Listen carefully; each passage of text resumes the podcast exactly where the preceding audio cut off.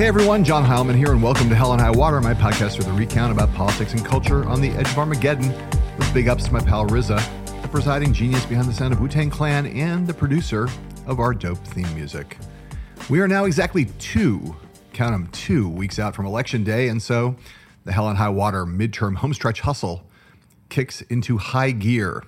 As we welcome back to the podcast a dear friend and one of my all time favorite guests, and Judging by the ginormous number of downloads every time he's been on before, one of your all time favorites, too. He's the senior political commentator at CNN, the host of one fantastic podcast called The Axe Files, and the co host of another fantastic podcast called Hacks on Tap.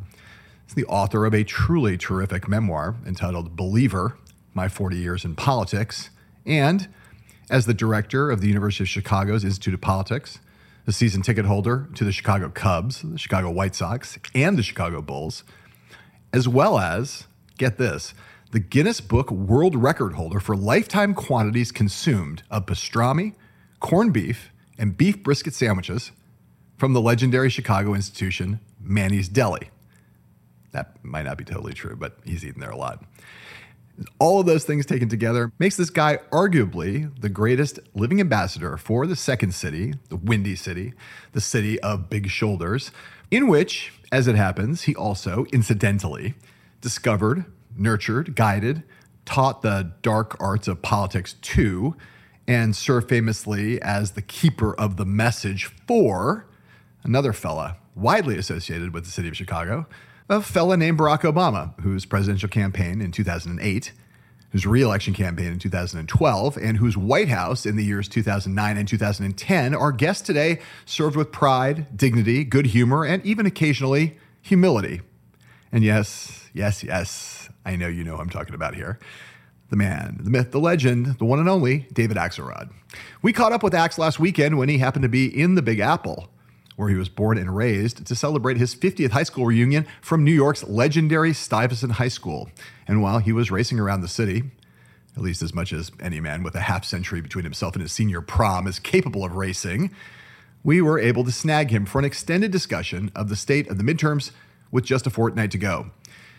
Axelrod and I talked about the shifting dynamics out there in campaign land how the winds that were driving the campaign previously around the issue of abortion seem to have lost a little bit of their gust and been overtaken by another set of gale forces around the economy and crime and culture.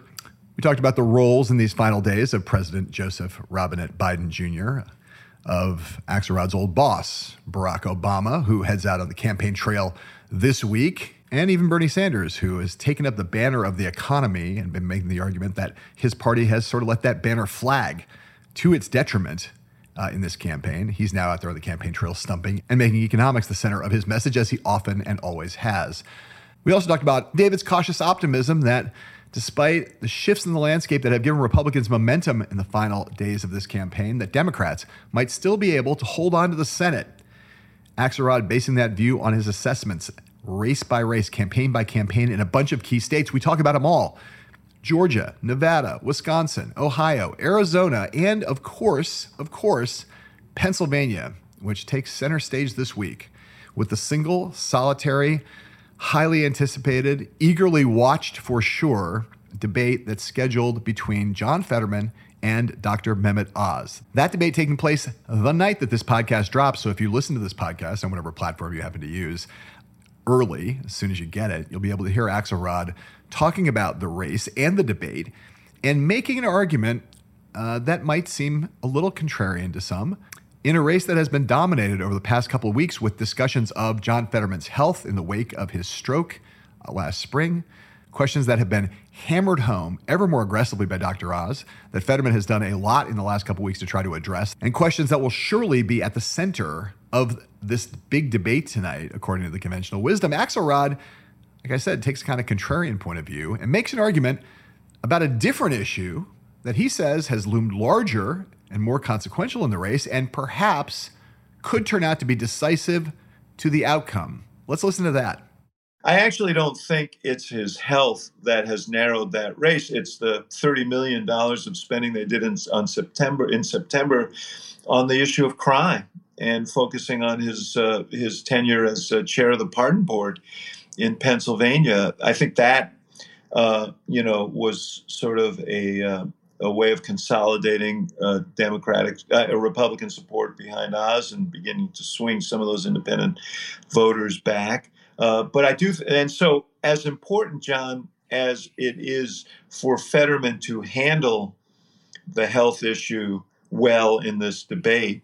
Um, I think it's equally important for him to handle the crime issue well in that debate.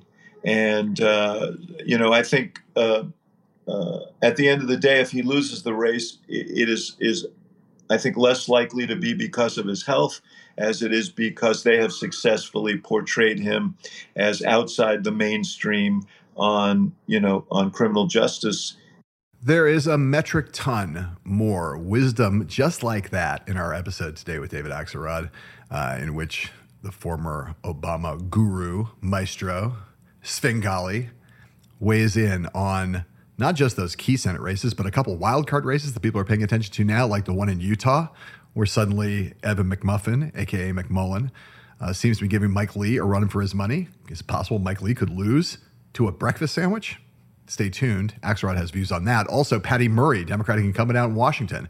Suddenly, Democrats are starting to worry that might she might be in jeopardy. Axelrod weighs in on that question. He also talks about uh, governor's races, the ones that everyone was looking forward to. Stacey Abrams in Georgia, running for governor for a second time. Beto O'Rourke in Texas, running for governor for the first time, but four years after he ran for Senate and two years after he ran for president.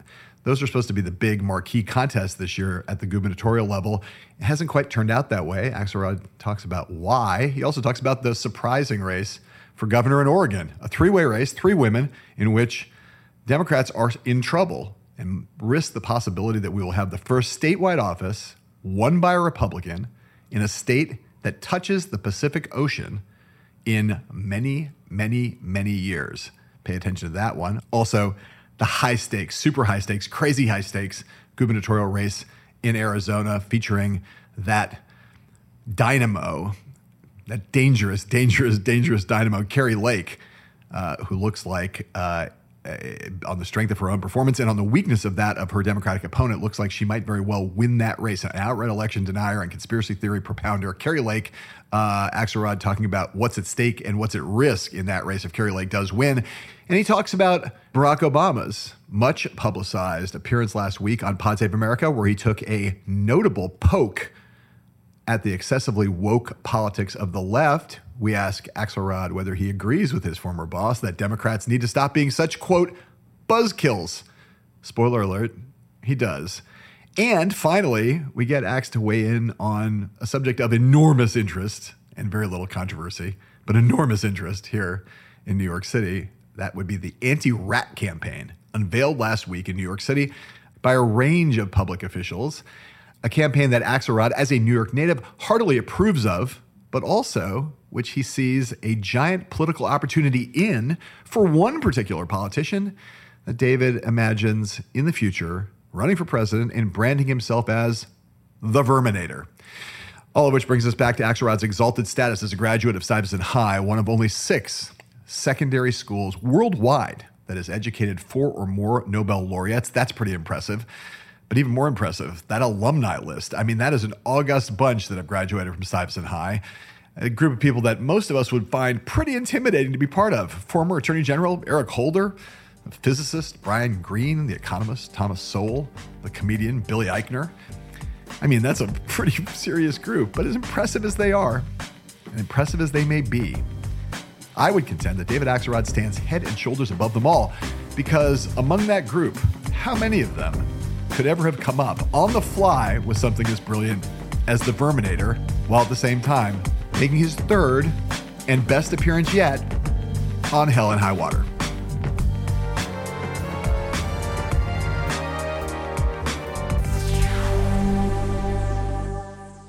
You know, one of the things I want to emphasize in this midterm is the importance of looking not just at the top of the ballot, but all the way down the bottom, because uh, there are governor's races, secretary of state's races, uh, state legislative races that are going to really matter.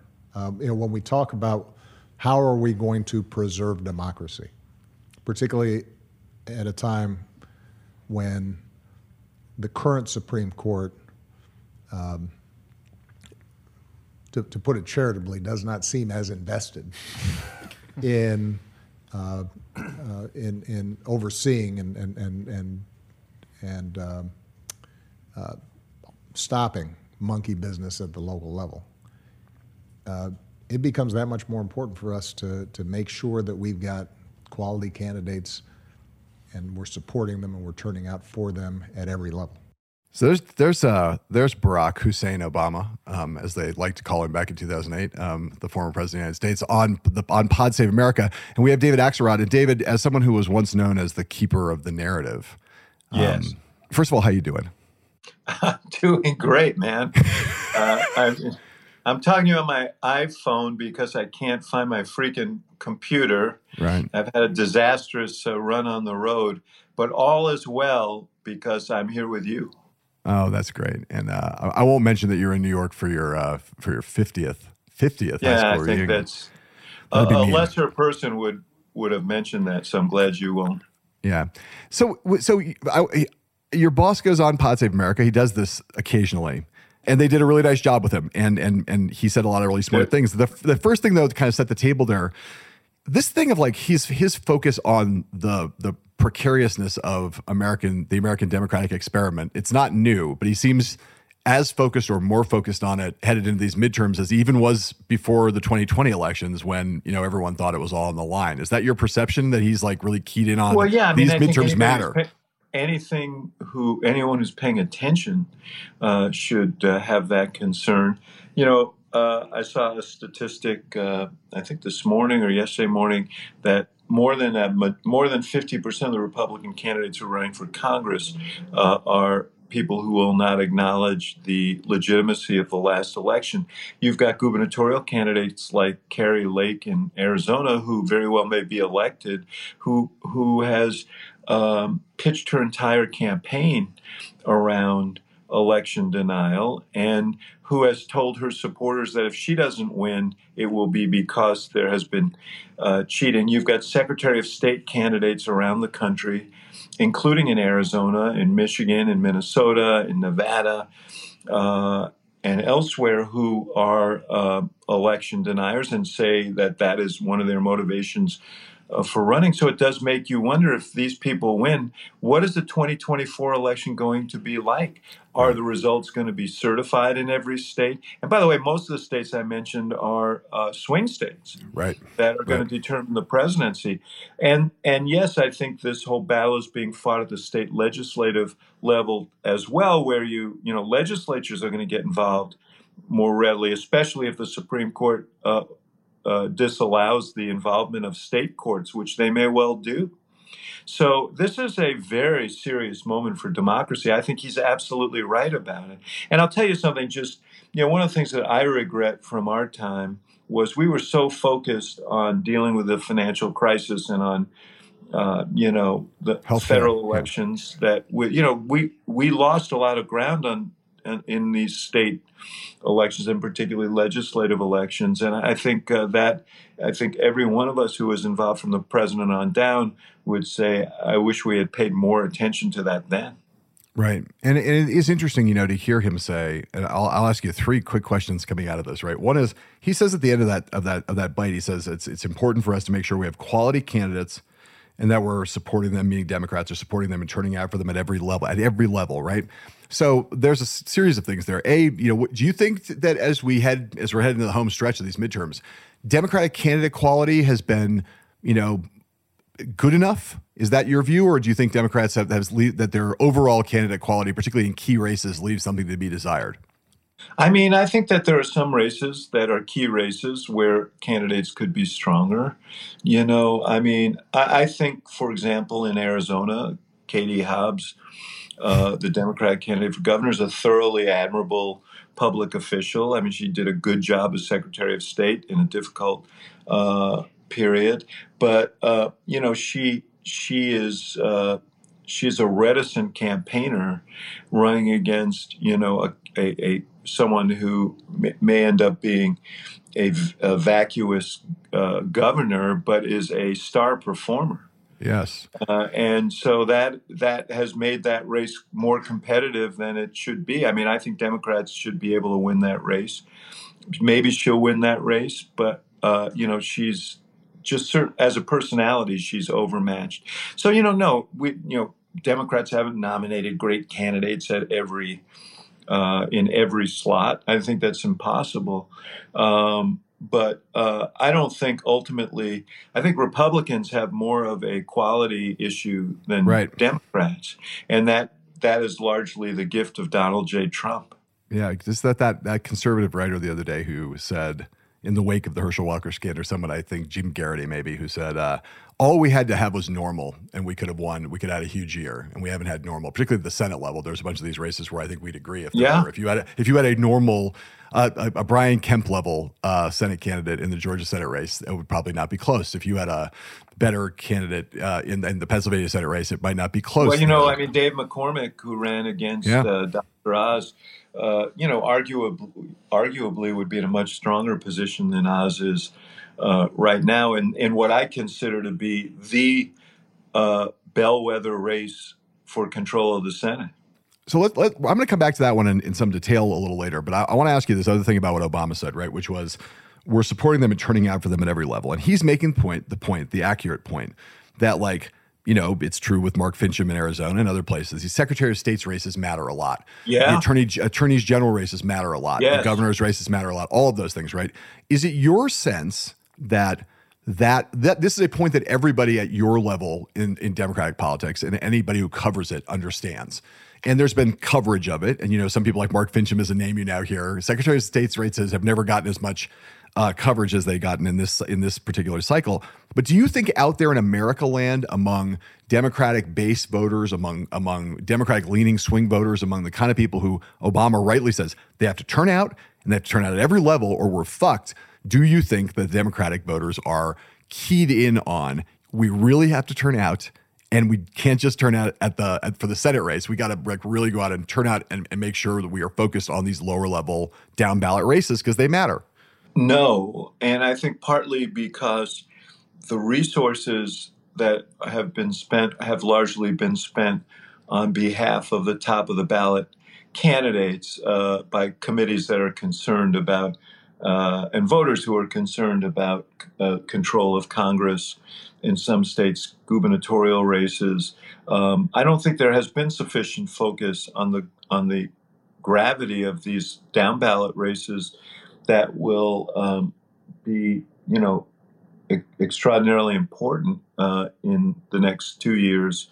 Uh, leading up to the next presidential election. I, I, you know, there are a few organizations that are focused on Secretary of State's races, uh, and they're throwing some money at it. Uh, but it really should be a priority, um, and it, it's not. And so, you know, if, if you don't put the resources behind these races, it's not it's not surprising that voters aren't paying a great deal of attention to them. I would say the national political pundit, you know, commentariat analyst class narrative is right now. The conventional wisdom says um, uh, Democrats. You say that with ter- kind of a sneer. You you, no. you, you describe this as a. You remind me of Gary. Gary Hart once told me that Washington's always the last to get the news, which yeah. I think is um, was those were words to live by. But anyway, go ahead. That's why that's why I don't live in Washington D.C., David. I live in the heart of the real America in Manhattan. Um, yeah. So you know, yeah. yeah. so um, uh, you know, there's a view that Democrats were kind of fucked in the first half of the year. Then after Dobbs, there was a surge of energy around, you know, the, the, backlash to the repeal of Roe, and you know, women registered. We saw the vote in Kansas. We saw, you know, the special election in New York and you know abortion was going to be the thing that was that kind of turned the tide. Also good economic news at the end of the summer or decent economic news. It still was always the case that republicans were likely favored by a lot to re- take control of the house. But people said you know maybe the wains the gains won't be that great. And right. maybe maybe democrats can not only hold the senate but even pick up a seat or two. That has been replaced in the last i'd say week to 10 days with talk again of red wave you know that that inflation uh, and crime and some of these other Republican favoring issues are now dominating the national conversation, and Democrats are in serious trouble of losing a ton of seats in the House and and and maybe losing control of the Senate. That things have shifted. Do you agree with that? I think things have shifted. I don't think there's any question that you know this the ground is not as hospitable as it seemed it might be in the summer. And the, your narrative is the right narrative. I mean, six months ago, you know, you you wouldn't want to leave a Democrat in a room with any sharp objects because everybody was so just absolutely morose about the prospects. Uh, then came Dobbs, but also at the same time there were two horrendous mass uh, mass shootings that put a focus back on the gun issue. Donald Trump resurfaced in a big way, and he resurfaced as the sponsor of some really extreme candidates, and all of it contributed to a notion of the uh, Republican Party as a more extreme party. You know, and six months ago, you would have said to in, in if you put independent voters, sw- independent swing voters together, they'd say, "Gee, I think Biden's getting tugged too far to the left." Right. Uh, after that, the events of June, the same group of voters would say, "I think the Republicans are getting to, to, uh, you know tugged too far to the right," and also you know, Democrats who had been sitting on the sidelines were activated uh, by these issues, particularly Dobbs, and uh, motivated by um, some victories that Biden and the Democrats had in Congress. Yep. So, and by the way, gas prices were going down during that period in a dramatic way. So, all of those things combined to create a more hospitable environment. But the elections aren't held in August, they're held in November. Uh, gas prices are on their way back up. Uh, the inflation picture uh, does not look brighter.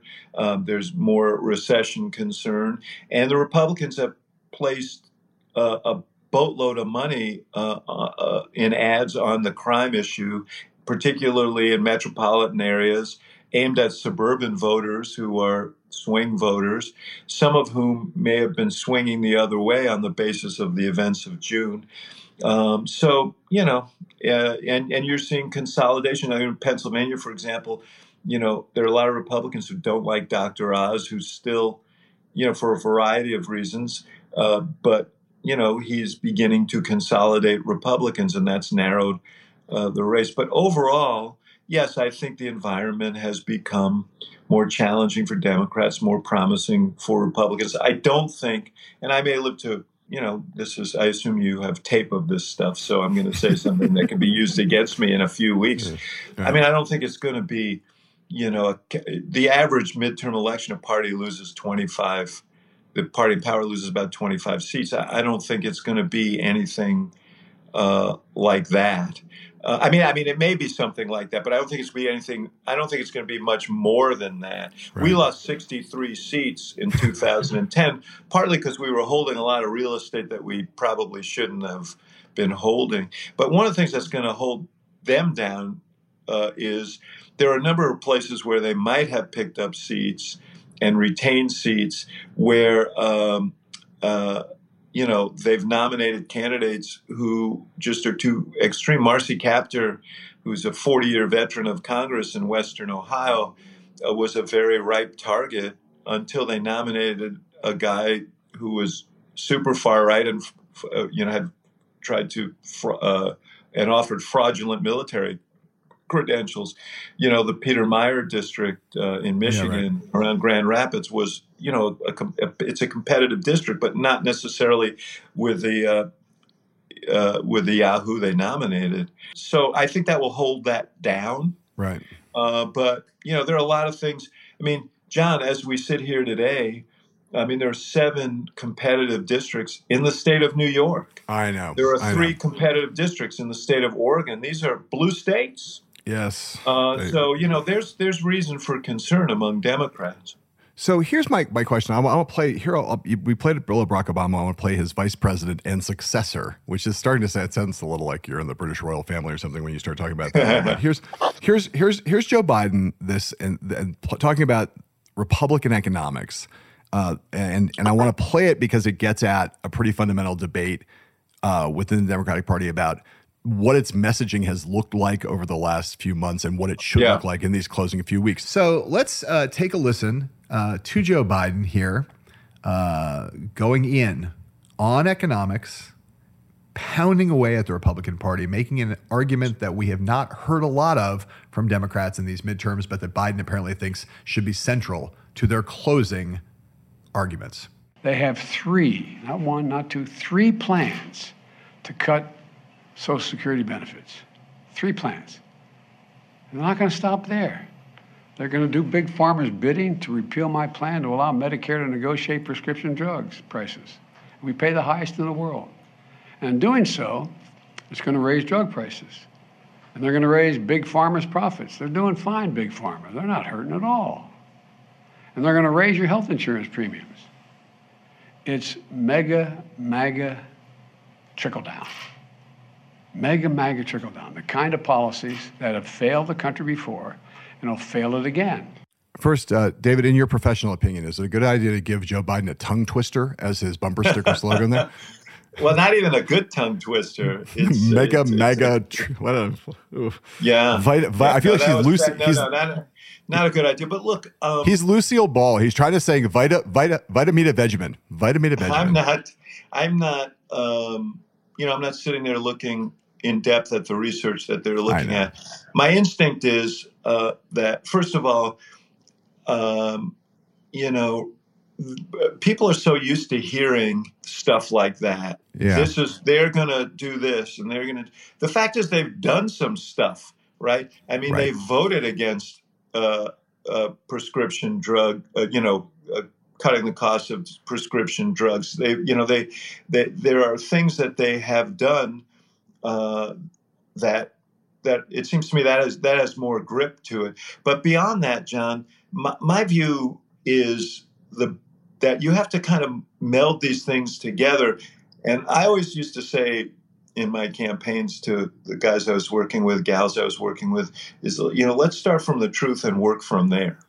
and you know, uh, and the truth is, you know, you, when uh, Kevin McCarthy was uh, was uh, unveiling what he called a agenda for the future, which basically was a palm card with a lot of uh, bromides on it. Yeah. Uh, he he had a big press conference, and who was the most visible member of that caucus, sitting right by his side? Yeah. Marjorie Taylor Greene. Yep. Who is who is promising that they will impeach Joe Biden as one of the first things that they will do because uh, of uh, his execution of the wars in Afghanistan and Ukraine. I mean, she doesn't know what the hell she's talking about, but that's what she says that that, that she's going, going to do. I mean, they're they are uh, you know they're a party that is consumed by uh, kind of a passion to uh, to to to repeal abortion rights, to repeal the last election, to stand with uh, with uh, you know, uh, in uh, big pharma on issues like uh, prescription drugs, uh, to uh, and, and, on middle class economics are just on the wrong side of those things, um, and and their interest is in you know like impeaching the president and causing chaos, not in solving problems.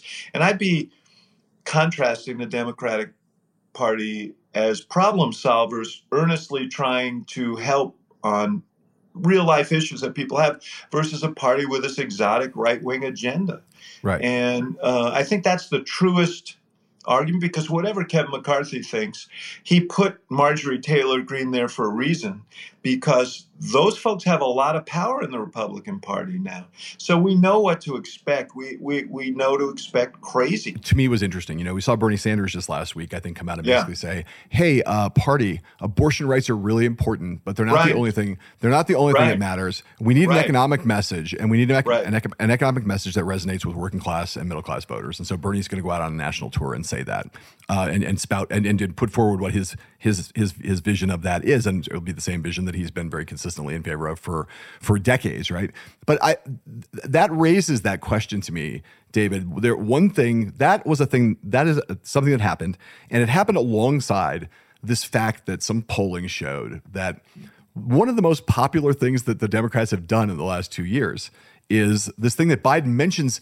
It just kind of drops along the way in that in that clip that I just played, where he says the thing about how they have finally passed a law that Right. allows uh, uh, the negotiation for for drug prices uh, as part of Medicare. That's In 30 incredible. years, Democrats have been trying to get that done. Yes, and most people in the country have no idea that it's Right. happened. And Democrats Right. have not been out campaigning on that in an affirmative way, either from the White House or all the way down. That seems like a first of all a huge mistake to me. Do you agree with that?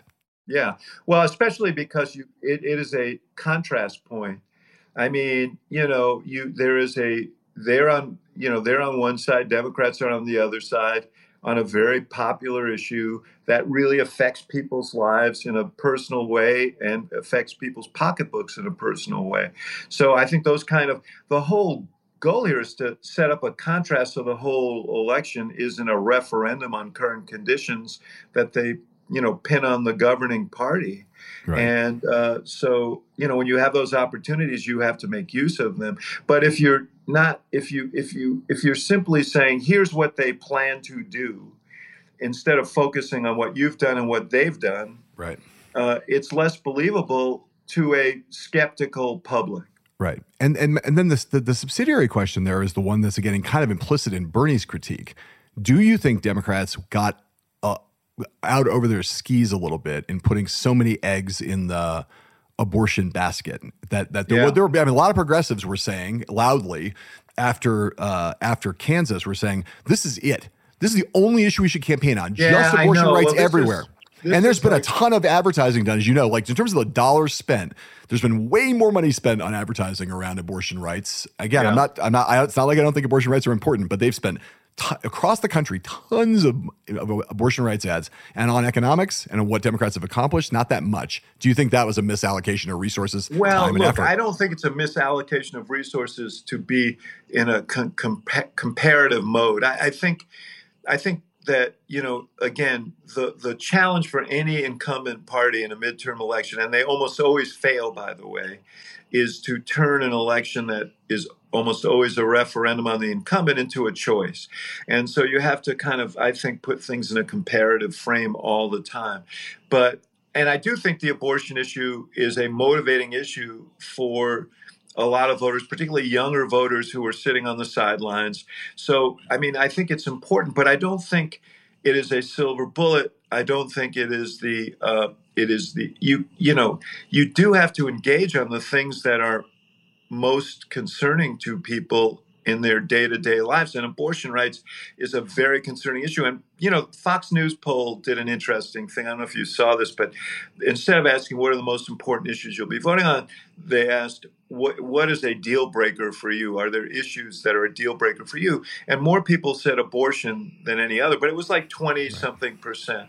Yeah. uh, so you want to keep the issue front and center, but you can't do it to the exclusion of, you know, some of these basic economic issues. And uh, you know, you have to engage on those as well. And I do think that, um, you know, I think that there's there, you know, there is this notion that somehow this alone will save Democrats. And you know, I think it'll be helpful in some places. Interestingly, John, Yeah. the places where it's most helpful are, you know, I mentioned the seven uh, races in uh, in New York. I mentioned the races in Oregon. There are some uh, really uh, telling races in California, but that's not. But the abortion issue is not all, all that helpful in those places because people are living in states that where they know their abortion rights are going to be secure. Right. Uh, so um, you know, it's uh, it's complicated, and I do think there's a, a an over reliance on it,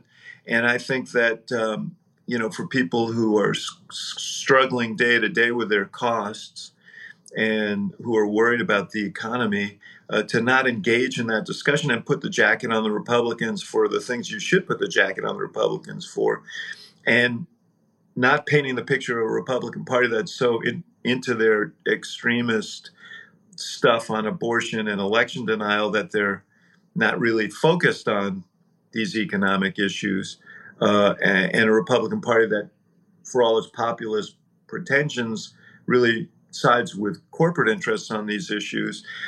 Uh, you know, the failure to do those things is a big mistake. I wanted to follow up on one other thing you said. You raised the Marjorie Taylor Greene thing. Um, I spent last week in uh, in the Georgia 14th, uh, Northwest Georgia, in her district uh, for precisely this reason. You know, she's she's having a moment right now as, as someone people are kind of getting to grips with the possibility that a or the likelihood the Republicans will take control of the House. That Kevin McCarthy has he needs her. He's afraid of her. He needs her for to be speaker.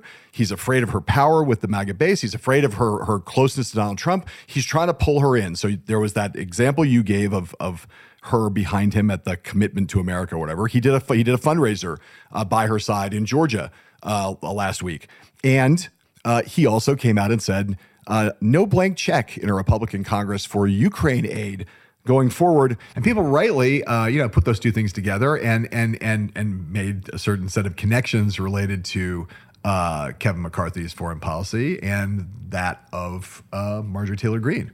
Uh, and what that might say about his political, his need for her support, his fear of her power, and a lot of things to say about all of that. But uh, you know that you are onto a hot issue uh, an issue that has some political juice and an issue that might have some policy consequence when you suddenly see the White House Chief of Staff, Ron Klain, uh, getting on Morning Joe last week and and out and just very directly making that very connection between McCarthy and Marjorie Taylor Greene and foreign policy and sort of raising the specter of what uh, uh, what Republican extremism uh, in foreign policy might look like uh, if, in fact, Republicans do take control of the House and Kevin McCarthy is the speaker, and yet his gonads are in hock to Marjorie Taylor Greene. What would that mean for the world? Let's let Ron Klain on Morning Joe explain. I will say again, without violating the Hatch Act here, uh, we are planning to work with the Democratic House and the Democratic Senate next year. That's our plan. Uh, I will also say that to date, the war, fighting Russian aggression in Ukraine has had bipartisan support. The Republican Party uh, historically has stood uh, for uh, combating Russian aggression. Uh, and so I don't see why this uh, should uh, go the direction that Leader McCarthy suggested. I don't think Marjorie Taylor Greene should set the, the foreign policy of the Republican Party. I think that'd be a mistake uh, if that's the way this goes. Ron would never want to violate the Hatch Act, but he will say that the Republican Party should not adopt the foreign policy of Marjorie Taylor Greene, just, you know, in passing. Do you think yeah. that's like is that really where we're do you think that's where we're headed? Like if if Republicans take control of the House that that Republican foreign policy, at least to the extent it matters coming out of the House of Representatives, is going to be basically be run by MTG? It's going to be a battle within that caucus. Uh, you know, there are uh, McCaul and others there who are, you know, would be heading relevant committees, have a different view uh, on this. But I don't, you know, I don't know who's going to win that struggle because, as you point out, the most important thing to Kevin McCarthy is Kevin McCarthy and being Speaker of the House. And, you know, he's going to make whatever accommodations he thinks he has to uh, in order to be Speaker of the House.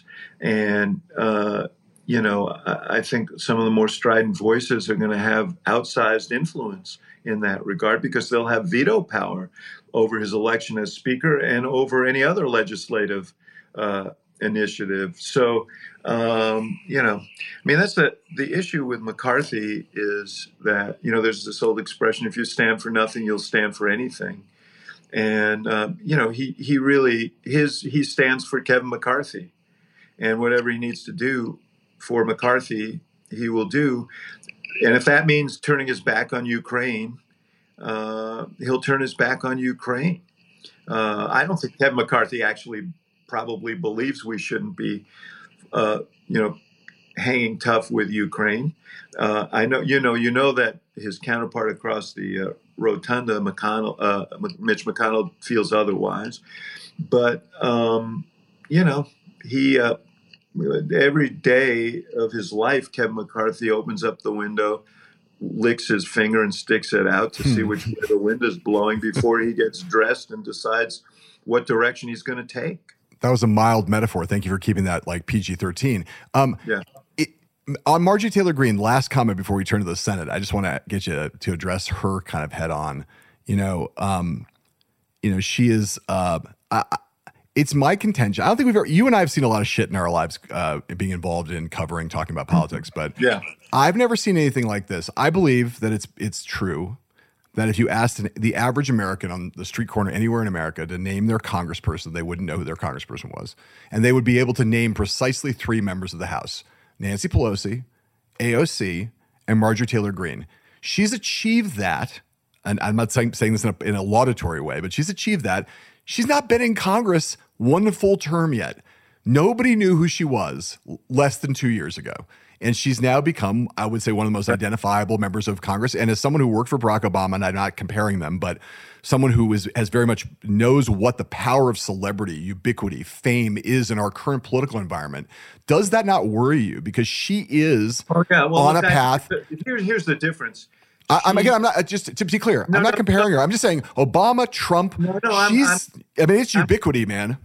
I'm not taking. Uh, yes, I'm not. Uh, I'm not taking umbrage at your Good. suggestion, okay. but uh, you know, it's not just that she understands the power of celebrity. She understands the power of outrage, and that is what she is really, really gifted at. I mean, you know, the things she says uh, on a day-to-day basis are batshit crazy, and and and worse. Uh, but they uh, they stir people up they stir up outrage they mine outrage and that's why she's one of the top fundraisers in the republican party this woman who literally has done nothing in congress but run her mouth I take umbrage sometimes when my Republican friends say, "Well, we've got uh, Marjorie Taylor Greene, but you've got AOC." It's not the same. You know, you can't say that someone you know, an AOC who believes that people should have universal health care or that people should have health care or that, you know, there should be a guaranteed basic income or whatever it is, is the same as someone promoting QAnon. Uh, right. You know, and, and, and, and all this crazy crap that Marjorie Taylor Greene spews that is, uh, you know, beyond beyond nuts. It's not about policy. I mean, you know, right if you support a group that believes that you know forest fires are starts you know happen because of lasers from space lasers run by Jews. Yeah, uh, that's that's not the same as someone who says I think everyone should have health care as she would point out to you, David, she never said Jews. She just said the Rothschilds. Um, she doesn't know. She doesn't know whether they're Jewish. Or, she doesn't know whether they're Jewish or not. Um, look, the Jewish space laser thing is a problem. I would say, but look, but but here's the here there are a lot of problems with her, obviously, including the threats. You know, things she said about Nancy Pelosi needing to be hung, and other things that she said before she became a congresswoman. Yes. And you know, there's a lot of. You know, she's well, she, just, she just also said Democrats want to kill us. Well, and she says she's compared Biden to Hitler the other day, and and and and you know, they're all. It's just how it, goes. She got what what I find fascinating about her is that at the beginning of her term, within a month, she had her committee assignments taken away from her, and the and and Republicans didn't object to that. Democrats thought it was necessary. They were afraid of her. They thought she was an insurrectionist potentially, and what happened then was instead of seeing that as a marginalization or as punishment, she thought it was an opportunity. She was like, and when and being if you go down to that district, the people down there that it made her more powerful, caused people to rally to her cause, yeah. thought that it just gave their sense of aggrievement, it fueled their sense of aggrievement, right. and she's and just gotten more and more outrageous. And now the party is coming to her, and I just you know think I agree with you. She's not AOC in any substantive way, but I don't think it's unreasonable to think that she is as she is as as she's the best, maybe better than Trump. She maybe know the Trump base better than Trump does at this point.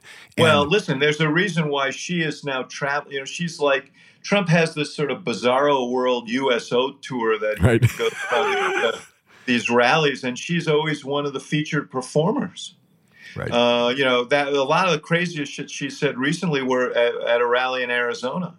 If you uh, if if I asked you this question right now, if Trump turned against McCarthy in the early part of next year, and uh, and and decided that he Trump decided that Marjorie Taylor Greene should be Speaker, if if she ran against against McCarthy with Trump's backing, she with with Trump's backing, who would you bet on that race being the next Speaker of the House? Well. Uh, neither because well I, I don't know actually I, I shouldn't say neither I shouldn't say neither. You I bet on McCarthy, McCarthy, though. I should, you I wouldn't should, bet on I McCarthy, should, though. I, I no. I, I what I what I would bet on is that without Trump and the Freedom Caucus, McCarthy can't put it together. Right. Whether they can put it together for her is a different question. But I think this is something Kevin McCarthy. You know, there's a Kevin McCarthy who was. Uh, eloquent in his denunciation of Trump's role on January 6th, and then a week Yeah. later went down to Mar-a-Lago to kiss the ring. Did did it because he did the math. Yep. And, and look, know, I think he- you know, I think so- that's a path. That's a quick path to Jim Jordan being Speaker of the House. Is what I think. That's a path. yeah, it could be. All right, we're going to take a quick break. We'll be back with more of my friend David Axelrod right here on Hell and High Water.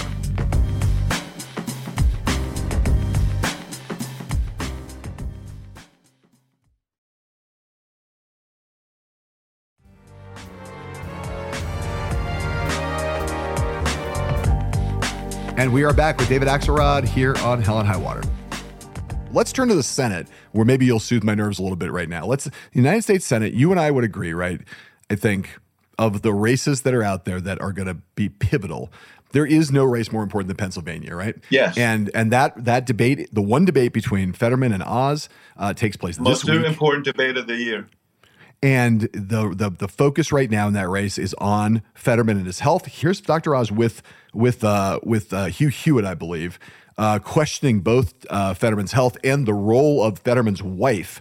This is not about me or him. It's about the voters. They have a right to know what's going on in his body so they can tell if his wife is right or not. Is she going to be the senator or is he going to be the senator? And these are topics that he has continually ducked. The NBC interview that he did last week um, was was awkward for a lot of folks. They had not really seen uh, what it was like for him to recover or where his current That's right. position was because he'd hidden it. Let me ask you, David, how do you think Fetterman has handled, Fetterman and his people have handled the the the legitimate, uh, profound health challenge of of being of having a stroke in the middle of a campaign? How do you think they've handled that on every level, politically, uh, optically, you know, his, his his in terms of his own health, which is what of course matters more than anything else. How do you think they've dealt with that? Well, let me say a few things about it. I, I don't think they dealt with. They, they did what they had to do, or what they thought they had to do, when the initial event happened right before the primary. No one could say they were exactly straight up about that, uh, because the you know the impression was the impression you know they wanted to leave was that this was a minor uh, setback and that he would be back shortly and so on. And, and now we know that that wasn't the case. Um, you know, I actually saw I, I saw the NBC interview, and I thought the single most compelling thing about it, and I think Oz, especially, you know, as a doctor, uh, better be careful about this how he handles this in a debate when Fetterman said, Look, I thought I was empathetic, and he had problems saying the word empathetic, and he acknowledged that he had problems saying the word empathetic. I always thought I was empathetic, but I'm a lot more empathetic now uh, for people who have struggles and who have to overcome, you know, physical challenges and other challenges. I think there were a lot of people in the state of Pennsylvania who heard that and said, you know what, I want a senator who gets that. I want a senator who uh, feel, you know, who understands that struggle. Um, so I actually don't think it's his health that has narrowed that race. It's the thirty million dollars of spending they did in, on September in September on the issue of crime and focusing on his uh, his tenure as uh, chair of the pardon board in Pennsylvania. I think that you know was sort of a uh, a way of consolidating uh, Democratic, uh, Republican support behind Oz and beginning to swing some of those independent voters back. Uh, but I do, and so as important, John, as it is for Fetterman to handle the health issue well in this debate, um, I think it's equally important for him to handle the crime issue well in that debate. And, uh, you know, I think uh, uh, at the end of the day, if he loses the race, it, is, is, I think, less likely to be because of his health as it is because they have successfully portrayed him as outside the mainstream on, you know, on criminal justice issues and, and that as a sign of, you know, that he's more of the left than uh, than the than the mainstream. I mean, and we'll talk some more about crime as, a, as an issue, but I, I'm curious because you have been, you know, you've done a lot of d- debate prep for a lot of candidates over the years, Yeah. from from the lowest levels to the highest levels. Yeah. But you know that what the focus is going to be on in this debate is going to be the health question and how both of them handle it. I think there's no question that if you're a fair-minded person would say that the voters of Pennsylvania have a right to get to have they have they, they should they have a right to have questions about Fetterman's health. They have a right to ask them. They have a right to have to have honest, candid, transparent answers. And that's not a partisan point; it's just a, a fact, right? So, how, what would you be doing with Fetterman right now? About I think they've done a nice job recently doing the thing you said, which is say, hey, we all have struggles. A lot of us have had healthcare right, struggles. I'm right. just like you. That's worked. But what do you do on that debate stage when you've got Dr. Oz? About to come at you, and you are not necessarily. Uh, you have some issues about auditory processing. You do sometimes mush words together. How are you? What are the things you're doing in debate prep if you were running that campaign to get him ready for the challenge he faces? Well, I'm, i have someone who is uh, a uh, a faithful and ferocious imitator of Dr. Oz. Uh, you know, pounding him uh, in these debate prep sessions. If you do debate prep right, uh, first of all, you're going to anticipate much of what you get from both the panel and the other candidate. Uh, and the other candidate should be at least as tough, if not tougher, than the person you're going to face. And so, you know, I assume that they're spending this weekend, uh, you know, a, as much as he can, uh, you know, putting him through those paces and arming him with lines uh, of rebuttal and probably rebuke if if if Oz. I mean, if I'm in the Oz camp, um, I'm advising him go after him on crime, go after him on other stuff. Be careful how you handle the health issue. Uh, show solicitude. Don't look like an asshole. Don't look like you're you're mean or you're trying to take uh, advantage of uh, of his misfortune. So, um, but if he does, they've got to be ready. You know, they've got to arm Fetterman with responses that really rebu- that that are a kind of moral rebuke of Oz. It, it is a legitimate question, but it's possible to over uh, overplay it. And obviously, the greatest answer to the health question for Fetterman is if at the end of that debate, people say, you know what? I think he handled himself pretty well there. I'm convinced that he can do the job. I mean, that's really how yeah. he's going to put the health issue to bed. The other thing, John, that you asked me how they handle it, undoubtedly from a panel, you're going to have to answer questions as to why you won't release your health records. You know, in a situation like this, right. it's an obvious question, and you better have an answer for it he put the letter out, you know, from a doctor saying that he has no work restrictions, which is, I think, pretty thin beer compared to what people uh, have a right to ask him for. They, they've not. My biggest critique is that I just know how this works. Man, when you have a health issue and you're running a candidate, if you do not, if you are not maximally transparent and candid from the very beginning, the press just thinks you're lying for the rest of the of, for the rest of the for the duration of the campaign.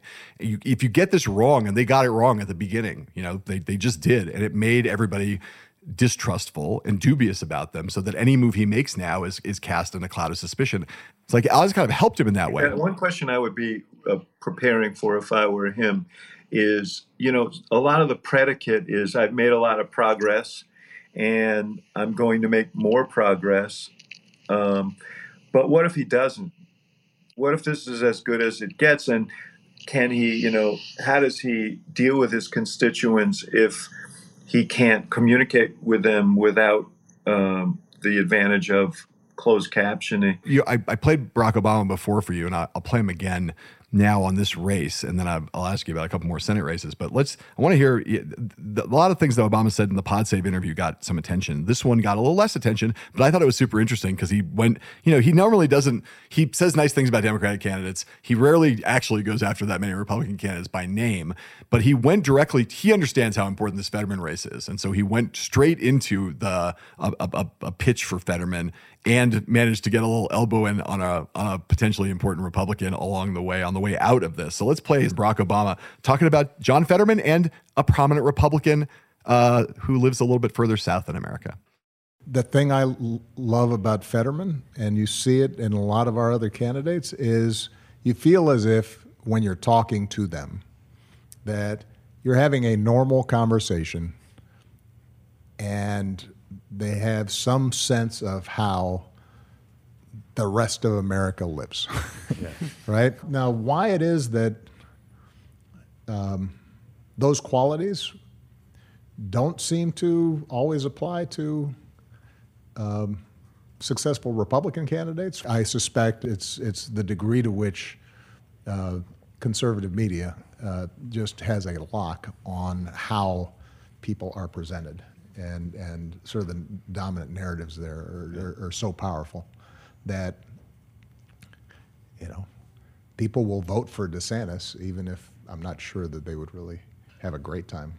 He doesn't. He does not seem like a lot of fun. Hanging out with that guy. you know, Barack Obama, a guy who has a fingertip feel for what it's like to be a shot in a beer kind of a of a candidate. There, it's always been, you know, he's he gets that, you know, uh, in, in, intuitively, and he's, you know, he's right about Fetterman, right? I mean, that's that's that's the case. The DeSantis shot on them was man, like authenticity is Fetterman's. Well, you know, I mean, his opponents say it's a phony authenticity, but he's he, but but voters seem to get it. I mean, he you know, yeah. he doesn't look like he's not a cookie cutter candidate, and he seems like a guy who gets how real people live, and that's a big reason why, despite all the the the things that he's had to deal with, he's still very much uh, in a position to win this race. How often do you see Barack Obama take a totally a, a, just a just a, a, apropos of nothing, just a shot at at a Republican like he did on DeSantis there? Like that was not like they were talking about the DeSantis race. He wasn't asking about it. It was just kind of yeah. like a just a just a, a little high little elbow on the way out the door.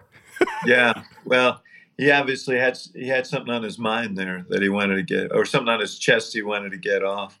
Uh, and you know what? I'll tell you something. Yeah. He is he is right about this.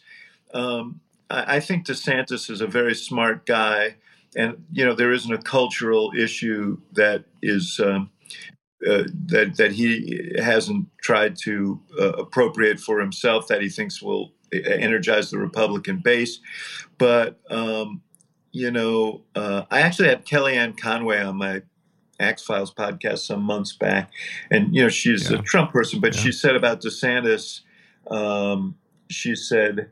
Uh, we'll see if he loves uh, being among people as much as he loves his press conferences.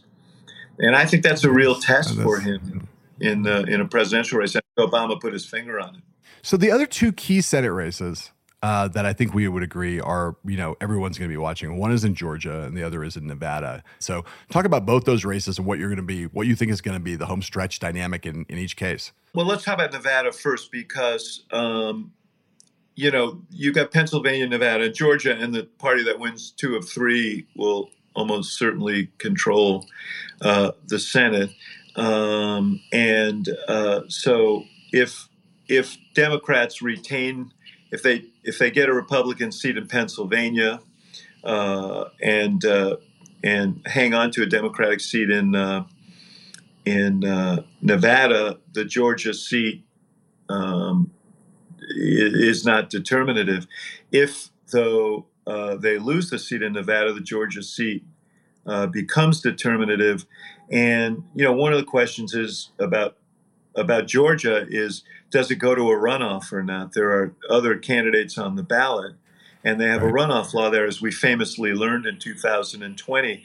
What happens if it's uh, if Walker and uh, Warnock go to a go to a, a final that in December that will determine control of the Senate to some of those suburban Republicans who just can't countenance Walker. Do they grudgingly pull the lever because of control? I don't know. Uh, obviously, there are a lot of bricks on that load now for uh, Walker, and I think that those kind of suburban independent and Republican leaning independents are troubled uh, by that. Nevada is a very, very hard state to poll. Uh, it's a very transient state. Yeah. Um, it is overpolled. Yeah. Laxalt, the candidate for the Senate, has probably more successfully uh, fashioned himself as a, a, kind of more of a mainstream Republican and has put more of it, has done a better job of sort of uh, saddling her with Biden. And this is a state that is very um, that is very, very sensitive to uh, the econ- economic changes. I mean, when you consider, you know, that tourism is the kind of main industry of yeah. the state, so uh, you know, it's very economy se- uh, sensitive. Um, you know, and I, I, just don't know how to call that race. I mean, part of it will be will she as the the only uh, Latina in the Senate? Uh, will she galvanize, uh, you know, uh, Latino voters there? Um, there's been some question about how deep that uh, uh, will be, um, and I, I, just don't know. I don't know. I know that there's a lot of concern about that race, and it's very, very close. So, you know, to me, I think there's an assumption that Warnock will pull through now because of everything that's happened with Walker. Um, I thought Walker exceeded very low expectations in that debate. Uh, but you know the bad stories keep coming, um, and I, I, just don't know how to. I don't know how to call that one. I'm not willing. I think it's probably a shade in Warnock's favor, but I, I don't know if it's a if it's a big Republican year. If at the end things break the Republican way and gravity takes hold and the normal things happen, and it's in close races that can make the difference. So you know, I'm not I'm not uh, willing to forecast anything here. Yeah, I mean, uh, I feel the same way. And we, I've spent some time in Georgia. Um, I, I, was, I gotta say, I talked about it on the podcast last week, but I'll say it again. I can't. I just couldn't believe Warnock being asked the question. You know, do you? What would you? Would you support Joe Biden if you run to run again in 2024? And of all the people to like to not to refuse to answer that question and, and to answer it the way he did, which seems so over consultant. The consultants in my head don't let yourself get uh, give him ammunition to call you a, a Biden rubber stamp. He doesn't answer the question. And then Herschel Walker, I will say, the one time he answered a question perfectly in that context was, "Would you support Donald Trump?" Of course, I would support him. He's my yeah. friend. I would. I'm a, I'm a loyal friend. I mean, that was like a home run answer for Herschel right. Walker in that right. Moment. Yeah, right. Well, and I think that's the, a little bit of the danger. That, that what I saw in that debate, I, I, I have a lot of respect for Warnock, and I think he's uh, polished person, but um, yes, uh, and a serious, but, but per- and a serious person, and a qualified over, United States senator. Yeah, you can be over polished, and um, I think there was you saw a bit of that in that debate. That was an obvious question, and there was an obvious answer, and he didn't, and he didn't give it. Yeah, yeah, so, so I like I said, I you know I think one of the questions down there is what black turnout's going to look like, and and if and you know the Warnock people think about yes. whether he's going to have to face a turnout or a runoff or not is to some extent contingent. They think on turnout among black voters. Yes, and it and and I'm curious about whether you. My sense is that there's not a lot of enthusiasm in the African American base of the Republican Party, or the in the African American base of the Democratic Party right now. That there's like very low uh, engagement very low, enthusiasm very low, uh, propensity to turn out. Maybe I'm wrong about that. In Georgia, no one thinks it's there. And I wonder what you think about across the country. Is that this has been yeah. a problem for Biden throughout the first two years in the Democratic Party? Black voters who are like, "We gave you the White House, and you haven't given us much back." Well, I mean, I think this is a concern uh, in a number of races. It's obviously, you know, you're talking about uh, a, a, little less than a third of the electorate in uh, Georgia. in Georgia. Yeah. So it's it's obviously important. There, the other element there is what percentage of that vote does does Walker get, and is it higher than normal, which would you know necessitate obviously Warnock getting a higher than normal share of the the white vote. Uh, but um, you know, you look at Pennsylvania. I think one of the uh, things that you know people are going to be watching is how's the black turnout in Philadelphia? And you know, Republicans have been working subterranean uh, to try and uh, dampen enthusiasm for Fetterman among black voters in Philadelphia using an incident back from 2013 where he chased a guy who he thought might have been uh, involved in something in, in his hometown with a shotgun, you know, and this came, this surfaced after the Arbery thing and so on. You know, he's address. It probably will come up again in this debate, or it might come up again in this debate. But all over the country, black voter enthusiasm is a is an issue, and I think one of the reasons there's such an eagerness to have President Obama out there is in part to try and address that. Uh, and uh, we'll we'll see if he can help. So, so let me ask you to, to, to just to conclude here on the Senate. We could spend a lot of time talking about. I assume you you you know you look at that Wisconsin Senate race, and and you're not you, you would say that's a lean Republican at this point, right? The crime issue has been used to bludgeon uh, Mandela Barnes. Sadly, I would say that. you know, Ohio, I think Tim Ryan is, was run probably the best campaign of any Democrat in the country. And there's a lot to study yeah. for, uh, uh, for, Democrats moving forward because he is uh, reaching out to working class voters in a way that Democrats haven't been very good at uh, in in recent cycles. Uh, but it's just such a hard. It's a plus eight Republican state. It's and and and and you know the atmospherics of the year are such that it's it's really tough for him. Arizona, you know, I think. Uh, that uh, Mark Kelly is certainly the favorite to win that race. You do watch that closely because the governor's race uh, could could have an impact on the Senate race yep. there.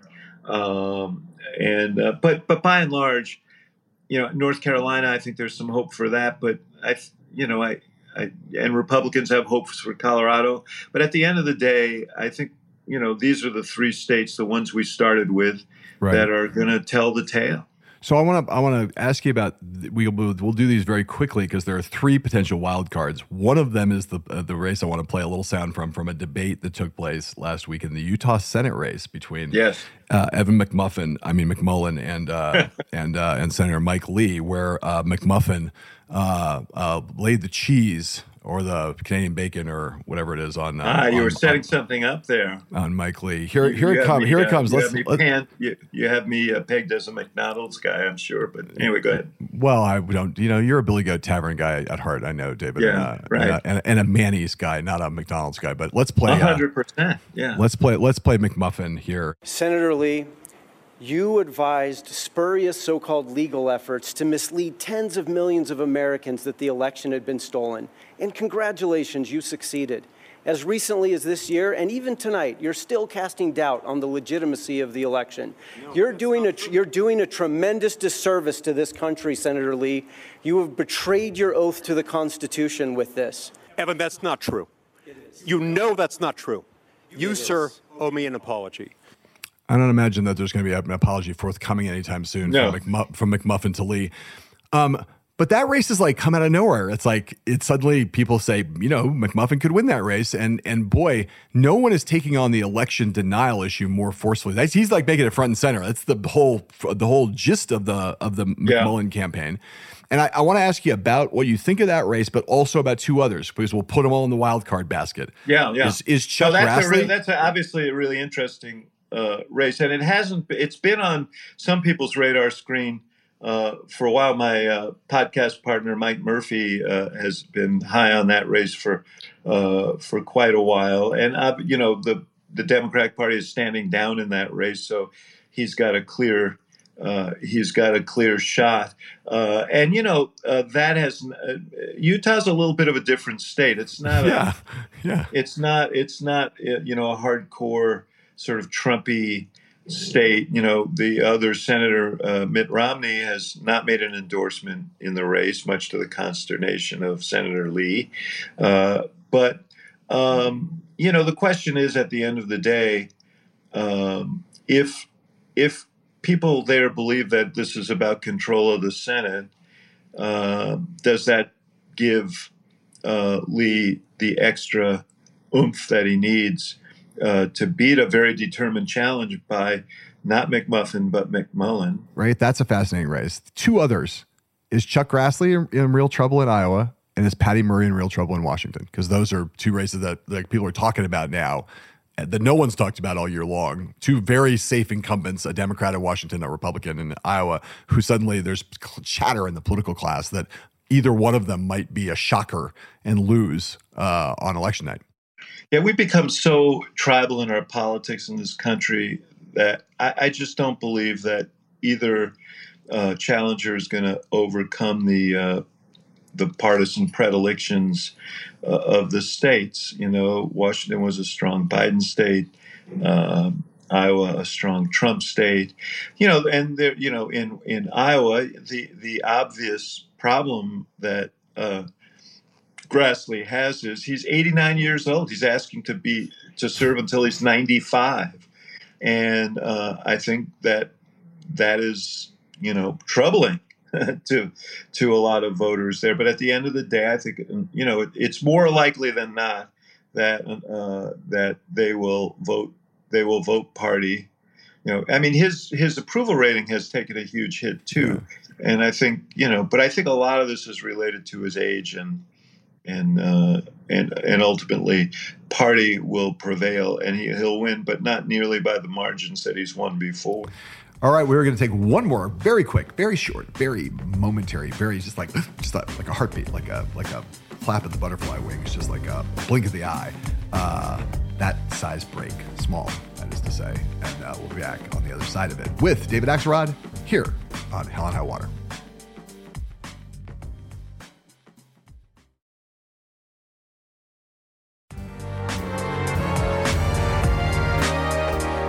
Okay, okay, I promised we'd come back, and here we are. We're back with the one and only David Axelrod with us, not for the first time, not for the second time, but for the third time in the life of this podcast on Hell and High Water. The, the, the last our last line of engagement here on these questions of the governors and and and it does yeah.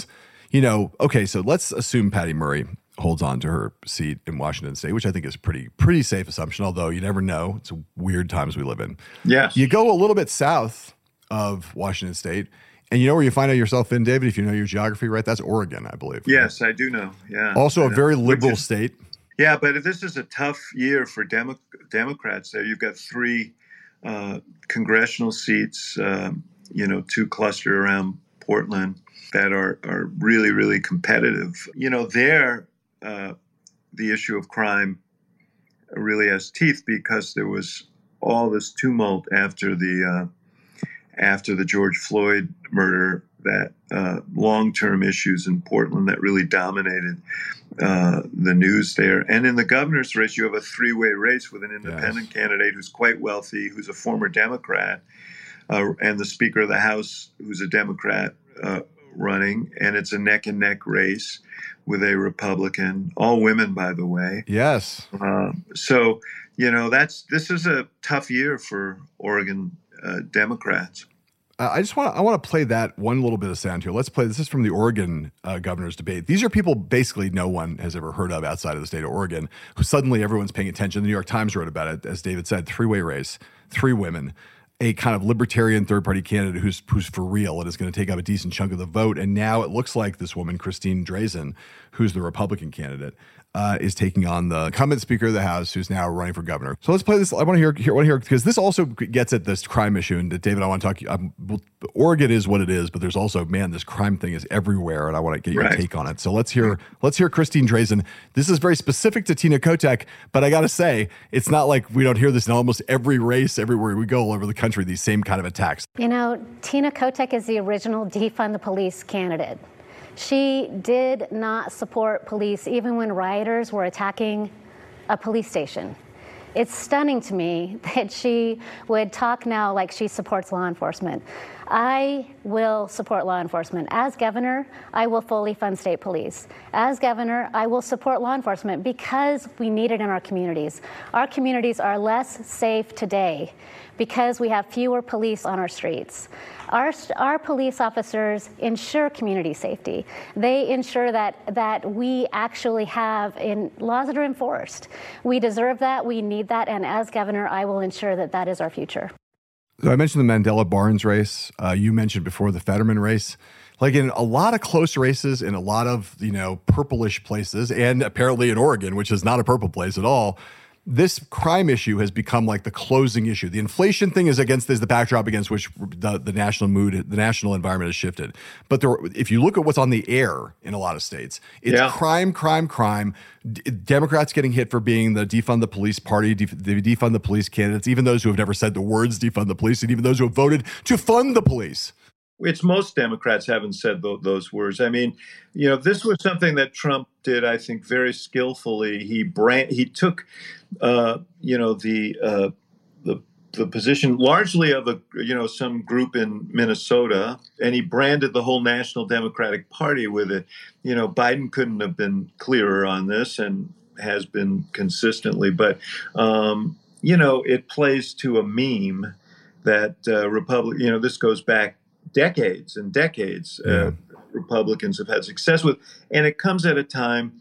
Uh, you know, 2020 was a very tough year. I mean, by the way, Trump was president at the time, but uh, there was a big spike in crime nationally. Uh, related to um, related to the pandemic. Uh, it's come down, but it's still elevated in places. And there have been, you know, random acts in cities that have gotten a lot of attention. And in some cities, um, you know, even in my own city of Chicago, that you know this issue has been being used by Republicans. I don't think they're going to win with it, uh, but and suburban candidates are particular. Suburban voters are particularly sensitive uh, to these issues, uh, and I think you know in some ways this crime issue has been used as an antidote to the abortion issue. You know, yeah. some of the same voters who uh, are really unhappy with Republicans over uh, some of the extreme positions, no exceptions positions on abortion, are also people who live in communities where uh, there's a sensitivity to the crime issue uh, in in the cities. So, um, yeah, I mean, this is there's this has been a national play. Uh, and it's going to be more effective in some places than other. There are some races where it's really going to be determinative. I will say in Wisconsin, you know, this is also it's always been sort of a backdoor way to get to the issue of race, race, yeah. without ever saying it. Um, and Mandela Barnes is an African American candidate, um, but he also has been someone who's been very active in the criminal justice reform movement, and uh, you know, there are threads that they can pull on to try and um, uh, make the case they're making about him. You know, yeah, this is a problem for it's a problem for Democrats. Do, do you think that you've heard? Uh, you know, I've seen a lot of answers to it. You know, one of them goes to, you know, we voted for. We not only did we not uh, defund the police, we voted to fund the police, and you Republicans didn't. And and and sometimes that's effective, and in other cases they're just being lied about, and, and you could make clever, creative ads that that point out the way you're being lied uh, lied about if you're a Democrat. Do you think that the Democrat what if if if you were like God on some level, right? And you could be like, you know, Democrats have a problem. Right, wait, let me get myself in that mindset. Okay, go yeah, ahead. Yeah, yeah. Uh, if you're, I mean, if you it could, better be a good question, or I'm going to smite you, uh, right. Not for the first, not for the first time it, like the, people people don't understand the Democratic Party is not like an actually an organized normal institution. It's not like somebody runs the Democratic Party and that here's the Democratic Party. There's someone who runs the message for the Democratic Party. That that's what I meant. That's what I meant by if you were God, kind of like if you could be in charge and you're like, hey, David, you know what? We need a solution on the crime yeah. issue. We've yeah. been branded by Donald Trump this way.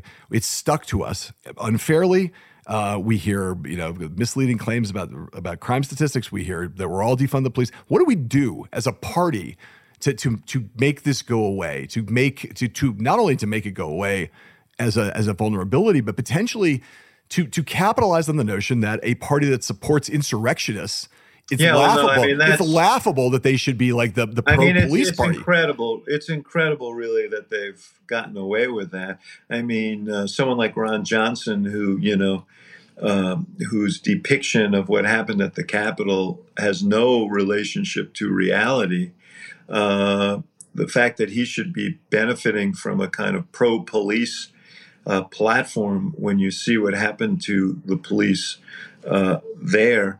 Uh, but I think that has to be accompanied with an acknowledgement that, you know, uh, guaranteeing as best as we can people's safety in, in, on the streets and their homes and communities is an important part. It's a, it's an obligation that we should that we take really that we should take really seriously.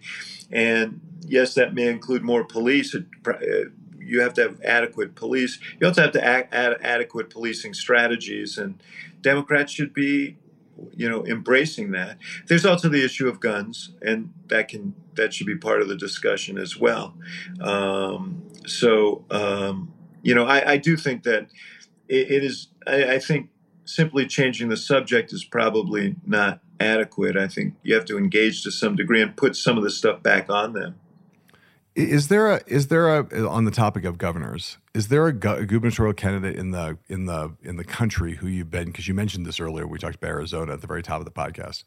Is there a candidate who you've been more at the level of pure performance, who you've been more impressed by this cycle than Kari Lake, and that therefore you are more terrified by because of the fact that she is an election denier and and and you know basically I think of her as Sarah Palin with somewhere between 30 and 50 extra IQ points. That's a kind of dangerous blend uh, when it comes to it. You know, someone who. Well, she also has, listen, the thing that she has going for her is um, she has the agility of someone who's spent her whole life in front of a camera. Yeah. And, and the other thing that's helping her there is. Um, you know, she delivered the local news for 27 years, so she had a relationship with people there who felt like she was giving them facts, even though she is running a campaign that is sort of sundering facts right and left or right and right. I don't know that there's others that you know stand out that way. You know, um, I I think uh, Gretchen Whitmer will will win in Michigan, but that's going to be a closer race than people think. I know that uh, Tudor Dixon just threw up an ad that I thought was pretty effective. Uh, that sort of tries to normalize her. She's also an election denier and has an extreme position on uh, on abortion. But um, if you look at the ad, it's a it's an indictment of, of, of conditions in Michigan and a presentation of herself as sort of a normal person, mother, community leader, and so on. But Whitmer is a good candidate, and she's and and and Dixon is not in the. Um, she's certainly not in the uh, league of Kari Lake as a presenter. And, and sort of yeah, so that's I think that's right. Um, and and you know, there's a flip side to this, right? So Kari Lake, we'll see what happens in Arizona, but um, you know, I was we were down there with the circus and watching her and Kristi Noem at an event. They're scary in terms of what they believe, but they're very good um, as can, in terms of candidate skills. And I, uh, you know, I dashed off a, a note to a, to a political professional of your acquaintance, uh, uh, uh, close acquaintance, I should say, someone who has very good judgment about these things, who wrote back to me, "There's your 2024 Republican ticket. Those two women could be could be the could be the Republican presidential ticket, and and they would be that would be a potentially strong ticket." Kari Lake, of course, a graduate of the University of Iowa. Not not incidentally, she might have some connection to uh, to right. that electorate.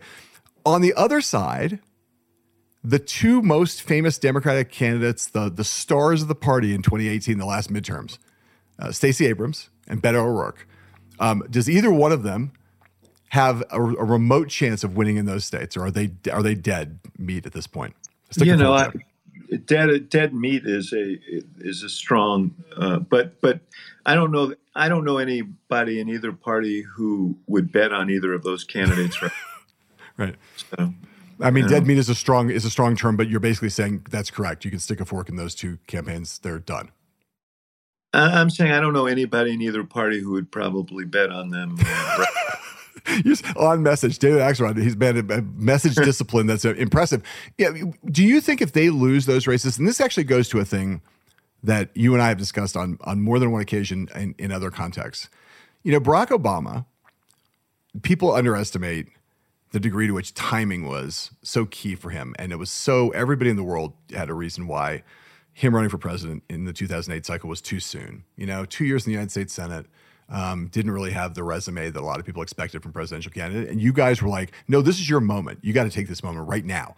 And he had the balls to take it and then became the first black president of the United States. Other people missed their moments. And I wonder about about both Stacey Abrams and Beto O'Rourke, whether what the what has happened over these years since they ran in 2018 and were superstars, national figures, as as and fell short in their races, and then Beto goes off and runs for president, takes a bunch of liberal positions uh, that make him kind of unelectable in Texas. I would say. Do you, you think those are two people who essentially they missed their moment, where they were very promising potential uh, candidates of the future for the Democratic Party, who now will be pretty badly scuffed up if they both lose their races and maybe don't have much of a future in national politics. Yeah, I mean, obviously, a second loss, uh, a second loss in their states for each of them would be tough. Uh, I think that Stacey Abrams missed an opportunity in 2020. You know, you look at Pete Buttigieg, who was a small town mayor, and because of the way he performed in that campaign, uh, on the debate stage and on the trail, uh, became uh, a national figure. Uh, I mean, the campaign became a proving ground for him. So he no longer was just a small town mayor, but someone who held his own at the top of the game. Uh, she could have done that and uh, would have been a much stronger position. Might have been, you know, considered for the vice presidency. Who knows? Um, and you know, to uh, both of them have chosen governor. I mean, I I think they did it because they believed that there needed to be a strong candidate in each state. But uh, they chose to run in a midterm, first term midterm with a Democratic president in states that are tough, yeah. and they're and they're finding that to be they're finding that to be the case. I think that what's important in Texas, though, is you know there was this sense that there was this ex- inexorable sort of movement of Texas into the D- Democratic column that it would turn purple and so on. And I think that those assumptions need to be cha- uh, questioned because of the performance of Latino voters in South Texas. Uh, and, you know, this goes to a larger discussion that Democrats have to have after this election, and we'll see how Hispanic voters vote around the country. First of all, a recognition that the Hispanic community is a bunch of communities and not one, and they don't all behave the same way. And secondly, that a lot of Hispanic voters are working class voters who respond to a lot of the same issues that white working class voters do. And, and, and increasingly, it's becoming an ev- evangelical uh, uh, vote. And all of those things are, you know, need to be considered by Democrats and certainly by Texas Democrats. So you know we've talked about Obama uh, a couple times in this podcast, David. And I got I got to get one more in here uh, because uh, maybe of all the things that he said on Pod Save America last week, the one that got the most attention was a place where he started talking about um, some things that I know he has some frustration with uh, in terms of Democratic rhetoric, and particularly the rhetoric of the left, which he sees as sometimes. Uh, although he is a very, very progressive guy, he sees some of the the language policing and some of the identity politics of the left as counterproductive to the party's best interests. And he went on a little bit of a riff uh, about that on Pod Save America, in which he talked about what he thinks a more satisfactory, more inclusive, and more politically productive Democratic stance related to uh, a lot of these issues uh, of identity politics that the left uh, has seized on in recent years. And he used a very memorable phrase. He invoked a word that you know is now uh, if he were still president, we would be calling it this buzzkill gate. uh, but let's take a listen to Barack Obama. Well, let's just call it that. Let's take a listen to Barack Obama on Pod Save America talking about wokeism, the Democratic Party, and why it's not a great idea to be a bunch of buzzkills. Look, I used to get into trouble whenever, uh, as as you know, you guys know well, whenever I got a little too professorial, and there were times where I'd get, you know, uh, you know, sound like I was given a bunch of policy gobbledygook. And that's not how people think about these issues. They, they think about them in terms of, you know, the life I'm leading day to day. How, how, how does politics even, how is it even relevant to, uh, you know, the things that I, I care most deeply about? My family, my kids, you know, work that gives me satisfaction, uh, you know, having fun. You know, not, you know, not not being a buzzkill, right? and sometimes Democrats are, right? It's it's like, you know, sometimes, uh, you know, people just want to not feel as if uh, they are walking on eggshells this kind of points to this big cultural question and i know it's a big concern of his the notion that like politics is no longer really about policy. It's really about culture and democrats are on the wrong side of that. Do you, when you heard him say that you just i heard you che- basically cheering as i'm recounting it to you. 100% 100% talk, talk to me about why that matters so much for the future of the democratic party and and how it uh, like in the shape of our politics that culture is kind of where the center uh, the center of the debate is now and you got to get right with it or you're going to be in real trouble. Well first of all I think people need to reflect on the Democrats who have won, you know, and why they won. Uh, Barack Obama, yes, he was the first black president, uh, but he didn't run on the platform of becoming the first black president. He ran as a guy who who was black and proud of being black, but was running to become president of the, of the whole United States, and spent a whole lot of time in a lot of places that other candidates maybe haven't gone lately. Uh, you know, and remember, he was the last Democrat to win, uh, the last and only Democrat since Lyndon Johnson to win uh, the state of Indiana. He uh, lost Montana by two points. He uh, you know, uh, he won North Carolina, he won Iowa, he came close in Missouri, you know.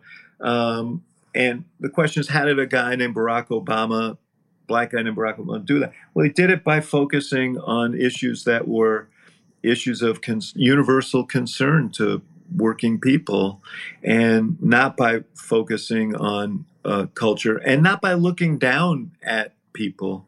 Um, I mean, he when he went into those working class communities in Iowa and other states, um, you know, he went there with respect and uh, was solicitous of the people he uh, found there, and and took away their stories with him. And um, I, I think, you know, there's a danger that the Democratic Party is is becoming more and more a college educated metropolitan party that sort of conveys a sense of disdain uh, for people who work with their backs or work with their hands. Uh, you know, we call them essential workers uh, when we have a when we have a pandemic, but when it comes down to it, um, you know, uh, we, you know, we don't we don't always treat them respectfully or what they do with respect, and I think it's important to know that. But I think Obama's saying something even more than that, right? It's like he's critiquing a thing. You know, you think about some of the things that he said. Yeah, he is. President. No, he is. No, he is. I work on a college campus. I, you right. know, I, I mean, and there is this, you know, you, you know, there is this excessive, uh, not, not not just on a campus, but generally within some elements of the Democratic Party, uh, just this incredible focus on uh, on these cultural issues and and and sensitivity and language and pronouns and and how you how you're supposed to speak correctly. Yes, yeah, exactly, and and lack of tolerance. Uh, and uh, so I, I, do think that's a vulnerability for Democrats in building a larger uh, majority. And, uh, you know, uh, Democrats need candidates who are uh, agile enough to understand that and sensitive enough to understand that and stay out of those traps and not get dragged into them.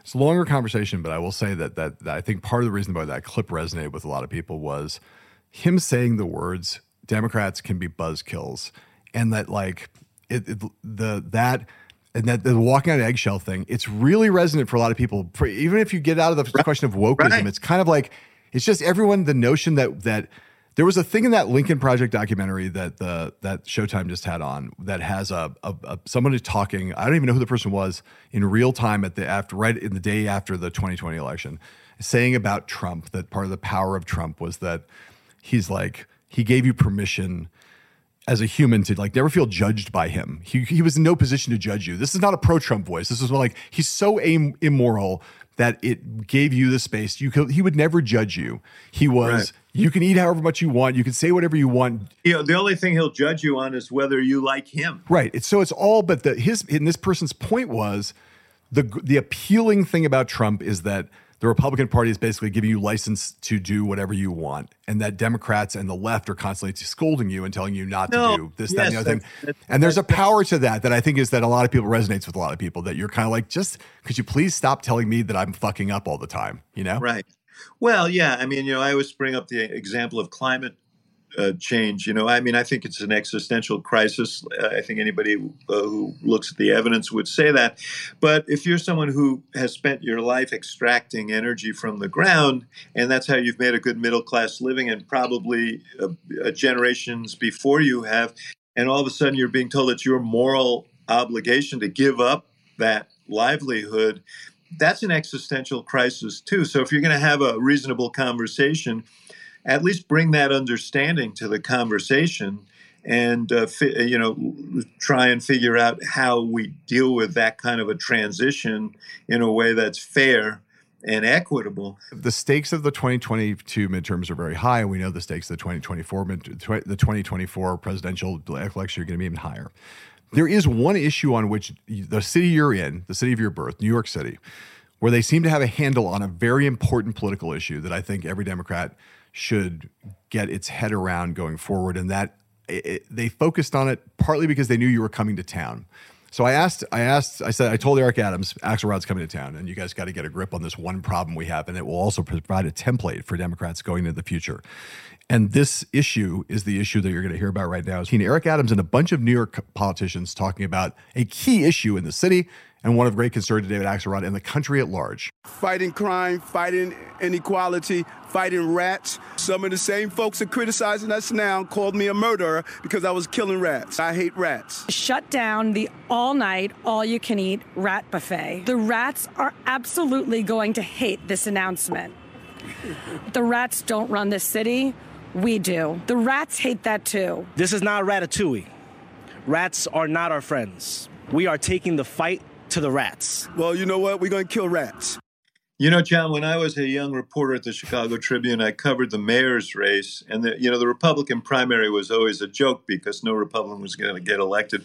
But there was a guy named George Manning who was an exterminator who ran for mayor. And his whole platform was the city's honeycomb with rats we've got to do something about it. And actually, Mayor Daley, the second Mayor Daley, was very focused on this issue. So I'm familiar with this with this uh, you know the and, power, and I, I, the power uh, of this I, issue. I, yeah.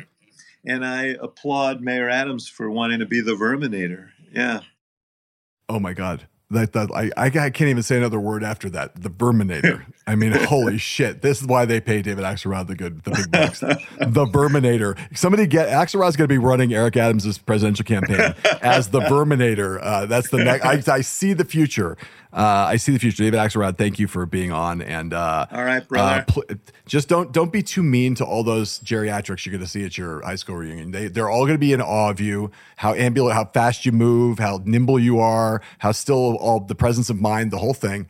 So just be nice to them. Be generous. Remember to be. I'm going good, to. I'm. I'm going to do jumping jacks uh, as soon as I get off here to get ready. So, uh, good to good good to be with you, brother. Hell High Water is a podcast from the Recount. Thanks again to David Axelrod, he of CNN, the University of Chicago Institute of Politics, Hacks on Tap, The Axe Files, and of course, you know, the guy who helped Barack Obama become the first black president of the United States. All of that. Thank you for being with us, David. If you like this episode, please subscribe to Hell and High Water, share us and rate us and review us on whatever app you happen to use to bask in the splendor of the podcast universe. I am your host and the executive editor of The Recount, John Heilemann. Grace Weinstein is co creator of Hell and High Water. Matthew Kaplowitz is our video editor. Amr Sultan produced and engineered this episode. Zoya Soroy did all of the research. And of course, the man without whom none of this would be possible, our executive producer, the one and only, the truth, the light, the heat, Isaac.